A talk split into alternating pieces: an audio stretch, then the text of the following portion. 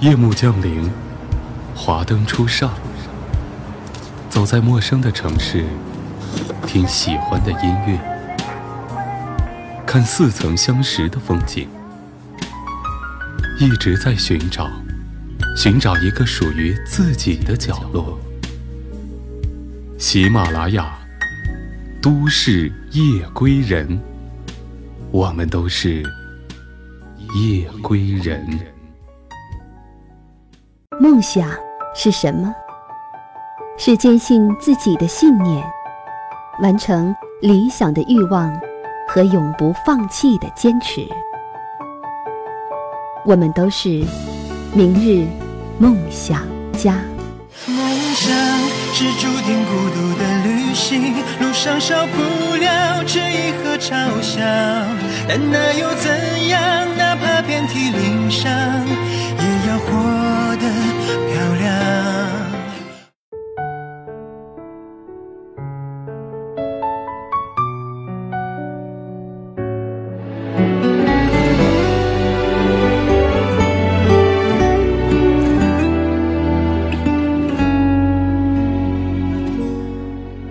亲爱的各位听众朋友，晚上好，欢迎收听今天的《都市夜归人》。您现在收听到的是由喜马拉雅网和十里铺人民广播电台联合制作的《明日梦想家》，我是叶峰。说起快递员，我相信我们每一位听众朋友都并不陌生，因为现在我们已经离不开网购了。每天早上，当我到单位，就会看到院子里有很多快递公司的车，在单位的楼道里、电梯上，还有办公室，经常会看到各个快递公司送件的人员。时间长了，那我们这些经常购物人的名字也会被他们熟悉，很多快递员呢，也和我们渐渐的熟络起来。给我最深的体会和印象就是。他们的工作非常的忙碌，也很辛苦。今天的节目，叶枫将带大家认识一位在北京打拼的快递员，他叫高俊清。下面，就让我们一起走进他的故事。假装不经意的等候，要过多久才能拥有曾经错过的邂逅？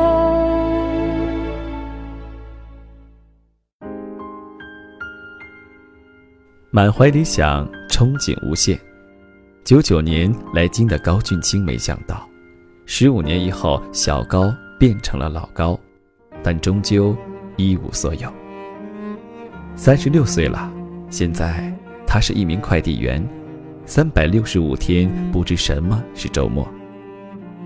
面对房价，面对人生，面对自己，俊清说，在北京承载着他太多的故事。他要继续待下去。新的一天在困意和疲倦中开始，强打起精神。不到八点，俊清已然在路上。离开阴暗的地下室，又从公司分部装满一车货出来。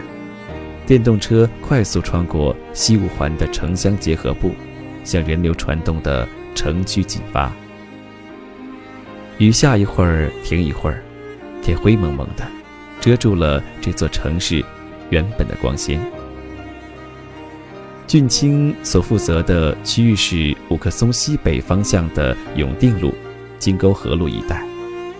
每天早上也是最忙的时候，需要根据当天的快件具体地址想好较有效率的路线。俊清说，一般每天要先给永定路的航天部二院送件。那边车不让进，院子又大，取件的人呐，半天才能出来，早送完早完事儿。一边骑车，军清开始一边给这些收件人打电话。一车的货满满当当，有的索性就放到了车顶上。果然，过了十几分钟，第一位取件人终于走了出来。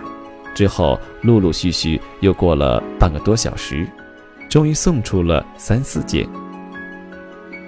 还有一件快递收件人没接电话，俊清又打了几遍，仍然没人，只能小再来送。俊清是辽宁鞍山人，在北京十五年。俊清给自己总结的是：永远在路上。九九年背着个大包，坐绿皮火车一路来京闯荡，理想很直白，能在北京扎根，把父母接到自己的房子里，安享晚年。从那时开始，只有高中毕业的俊清做过马场服务员、KTV 服务生。洗车店店员。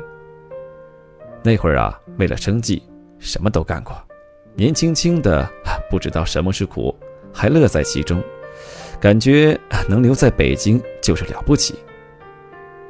之后，俊清和朋友一起经营过餐馆和服装生意，也曾辉煌过，也曾腰包鼓过，但最终的经营不善和各种原因，生意没有了。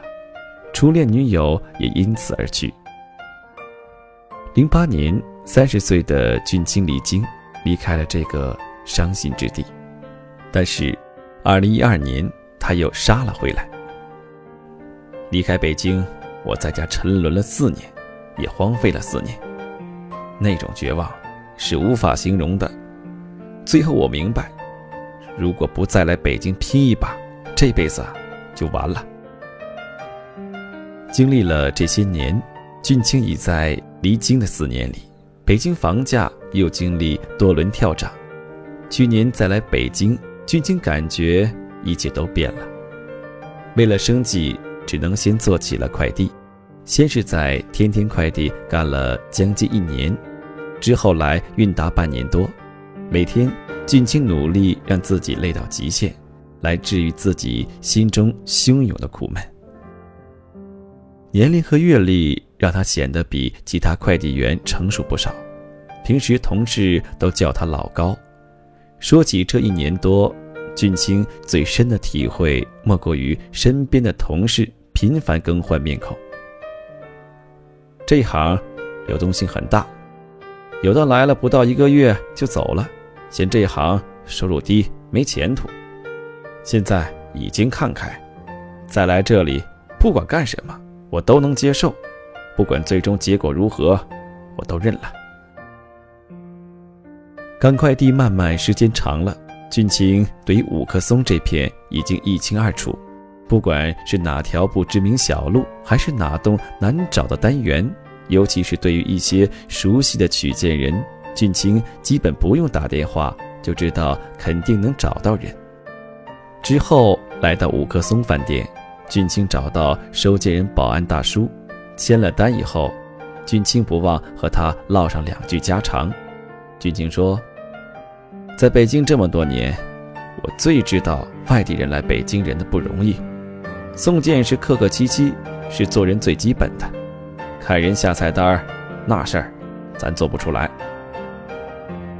早上开始，路上一直稀稀拉拉的下着雨。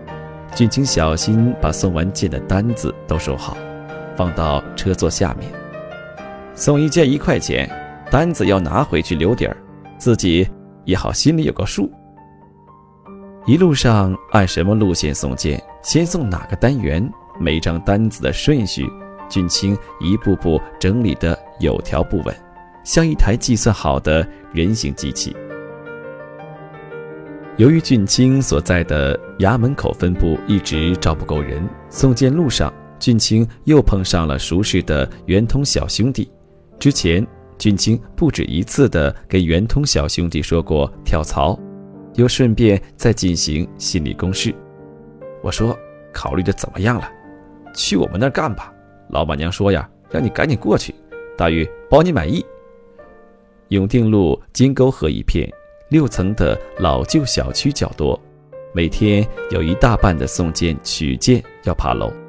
为了不白费力气，俊清只能提前打电话。不少快件啊，电话白天没人接，上去了敲门也没人。为此，俊清每天努力记下一些经常有快递的人家，但不时仍然会有一些陌生号码和门牌号出现。这样的冤枉路是每天必不可少的。有一天，俊清正碰上永金里小区内翻修路面，保安拦着快递车不让进，俊清只好下车，捧着一堆快件走进去。偌大一个小区，这样又耗费了不少时间。就属这个小区的快件多，走着的话呀，一个小时都送不完。俊清上午有好几个件都是六楼，也基本都不在家。有的电话里说好了家里有人，但敲门半天也没人开门，还要来来回回打电话叫门。虽然在门口等了很久，但每送完一单，俊清还是要客客气气，为给人留下印象。希望寄件的时候也能联系自己。取件的是按费用的百分之十提成，比送件要强一些。尤其是一些公司寄件快递，只有有了自己的几件大客户以后，才能赚到钱。光靠一件件送啊，肯定是不行的。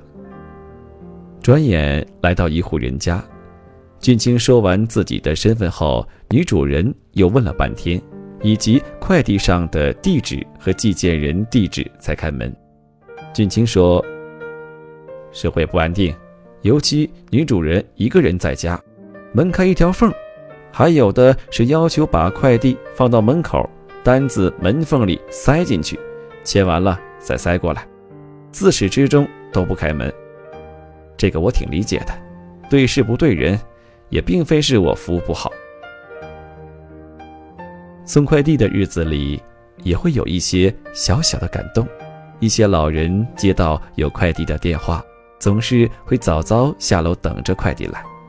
嗨，知道快递很辛苦，有的呀都是不到二十岁的孩子，看着心里难受。每到这时，俊清就会嬉皮笑脸的表示没啥辛苦的，坐着电瓶车呀，串门聊天而已。俊清说。平时早上的快件一般要到下午两点才能送完，然后吃饭。因为今天小区修路耽误了时间，到了快两点，俊清还剩十几件没送，一口气把剩下的瓶可乐都喝完，之后就是充了电似的，一路小跑继续送件。快三点了，俊清基本送完了一车货，回到一处路边。开始等待公司的车送下午的快件。吃不上饭，常有的事儿，抽根烟顶顶就行。稍微休息会儿，车一般三点多一点就来了。不一会儿，有顺丰的快递员师傅骑车过来找老高换零钱，老高掏了掏身上还差二十块，又找旁边的同事借了二十块。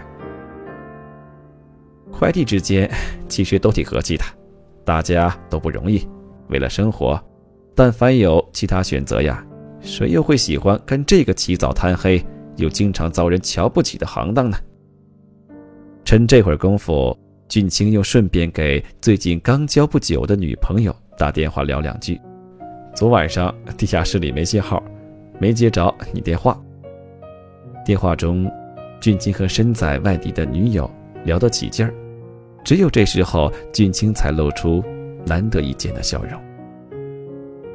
没多久，回来取货的快递员越来越多，三五成群的聊着。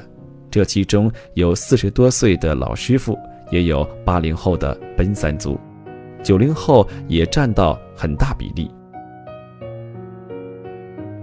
这些九零后吐槽一上午自己的遭遇，滔滔不绝。早上有个女的。打电话投诉我，说我昨天下午没接她电话。靠树站着的小黑赶紧也插进来。今天上午啊，有个女的问我为什么把快递给她同事了。我说打电话你没接，接着她就不愿意了，说必须送到她手里。一帮人七嘴八舌，发泄之后就有畅快的感觉。只有俊清在一边听着，没说什么。原本是三点就该来的送货车迟迟没来，大家一直等到了将近四点，之后就是众人齐上阵，争分夺秒将货卸下车。每天下午的货也有不少，今天又晚了点，时间显得有点不够用。之后的分拣也是耗时间的活儿。俊清默默地在挑着每件快递，然后分发给各自的快递员。九零后则手忙脚乱地找着属于自己的货，捧着一堆堆的货送上车，数清件数，然后分好次顺。俊清开始出发。对于发货车的晚点，俊清说没什么好抱怨的，自己抓紧点时间就行了。又是重复上午同样的打电话、爬楼、敲门，每一分钟都可能重复上一分钟的工作。比起每天的累，这种机械的重复更折磨人。谁都有烦的时候，但能怎么办？送一个挣一块钱，是苦了点但既然是自己选择的路，就得忍着。下午五点多，俊清要将一个上午没送出去的件处理掉。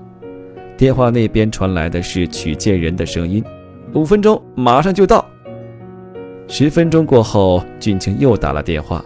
最后二十分钟后，取件人过来了，拿了快件就走了。到晚上六点，俊清下午的货还剩十几件没送完。一天没吃饭的他，只能继续加快速度，一边送货一边收件。在金沟河十七号院的一个筒子楼里，俊清收了一箱货发到浙江。别看这一大箱货，运费也就十块钱，要是贵了就没人寄。俊清说到这里也显得有些无奈。有些人呢还习惯计价时砍价，本来已经很低的运费，还要一块一块的往下砍，总以为我们在乱要价。取完最后一件快递已是将近八点。俊清需要赶在八点半前将快递送回公司发走，才能拿到这几十块快递的提成，大约三十块钱。虽然提成寥寥无几，不够一些白领午间的一杯星巴克，但对俊清来说很珍贵。虽然没有多少钱，但快递员的工资就是这样，是一件一件挣出来的。回公司送完件，俊清换了身衣服，骑着辆去年买的二手自行车往回走。晚上九点半了，这一天俊清共送了一百零四件快递，取了三十四件快递，加上中午的饭补，收入一百五十二块。也许这些钱在他前几年做生意的时候只是九牛一毛，但对于那些往事，俊清已不愿。过多去回忆，人最落魄消沉时啊，想的可能是想着当年怎么怎么样，但现实摆在眼前，需要我放下那些不着边际的东西，从眼下着手，生存和活着是第一位的。香河肉饼小餐馆里，被提起伤心往事的俊清，要了瓶啤酒，猛喝几口。在北京这些年呢，我最忘不了的，是跟了我七年的初恋女友，从鞍山一直陪我到北京，陪着我从服务生做到了有自己的餐馆，到我的钱都赔光那时候，她也没离我而去。但我后来自暴自弃，天天醉酒打牌，让他一天天从失望到绝望。等到一年多后，我再去追她。已经是别人的妻子了。说到动情处，俊清难再说下去。一句话，都怪自己不努力啊！破旧的小区里七拐八拐，居民楼的对面一处铁门把守的院子，就是俊清的地下室所在地。如果回来晚了，就需要使劲敲门，老板才能起来开门。地下室门口，老高把晾了一天的被子收了起来。屋里太潮，被子一天不晒呀，晚上就潮乎乎的，没法睡。抱着被子进屋的情景，一切仿佛又似曾相识。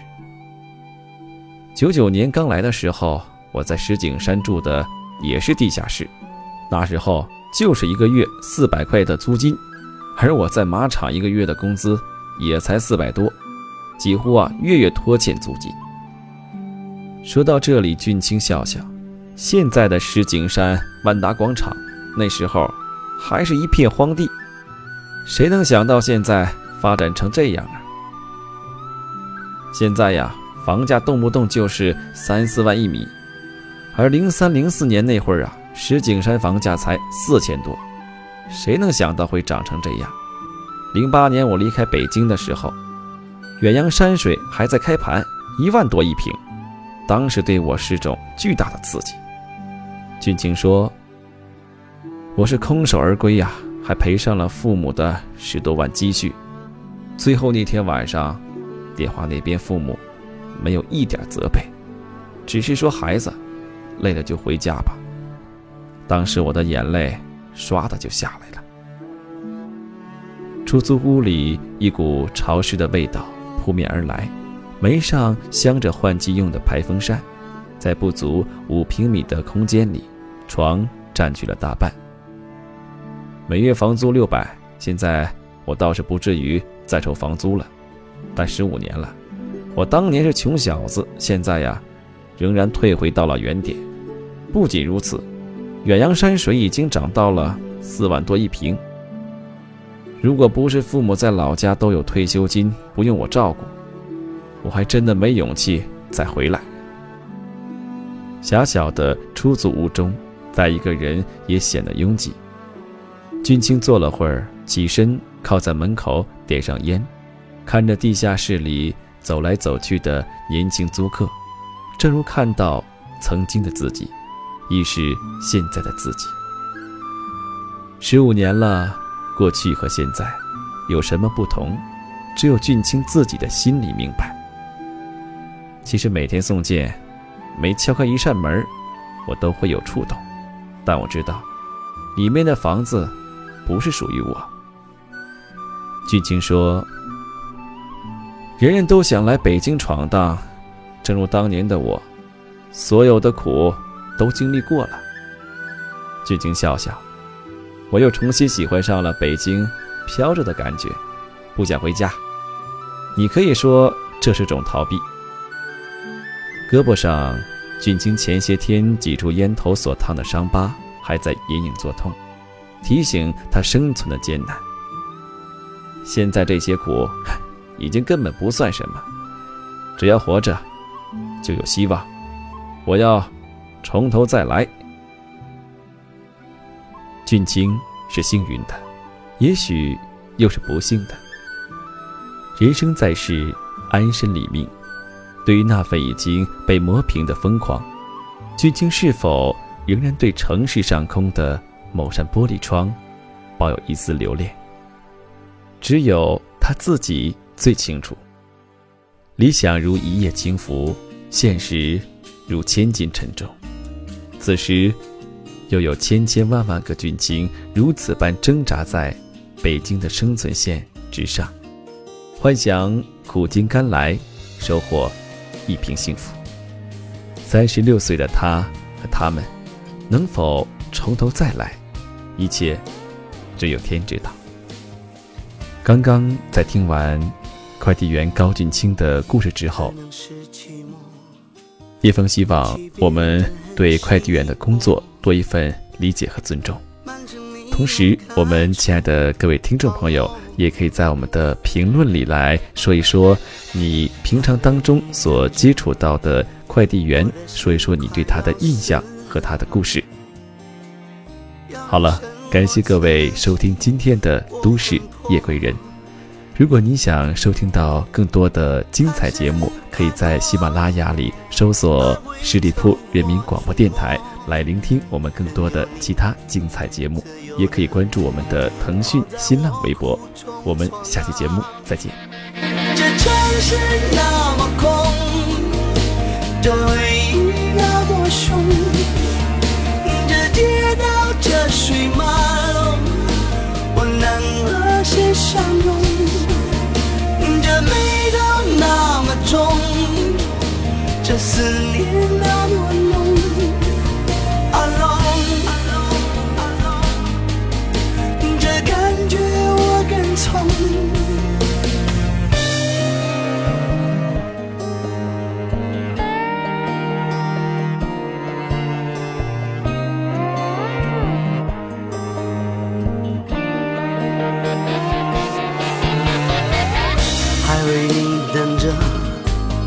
我的心快要死了。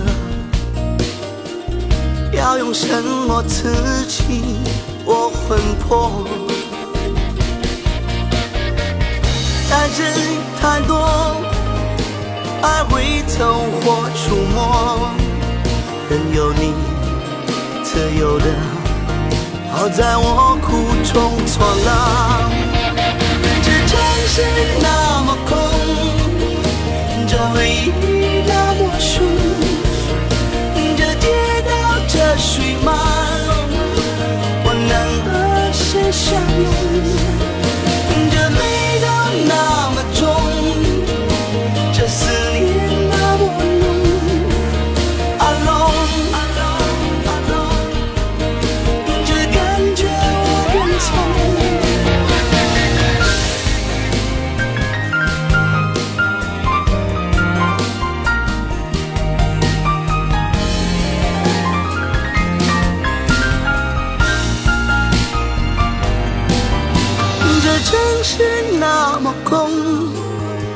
这胸口那么痛，这人海风起云涌，能不能再相逢？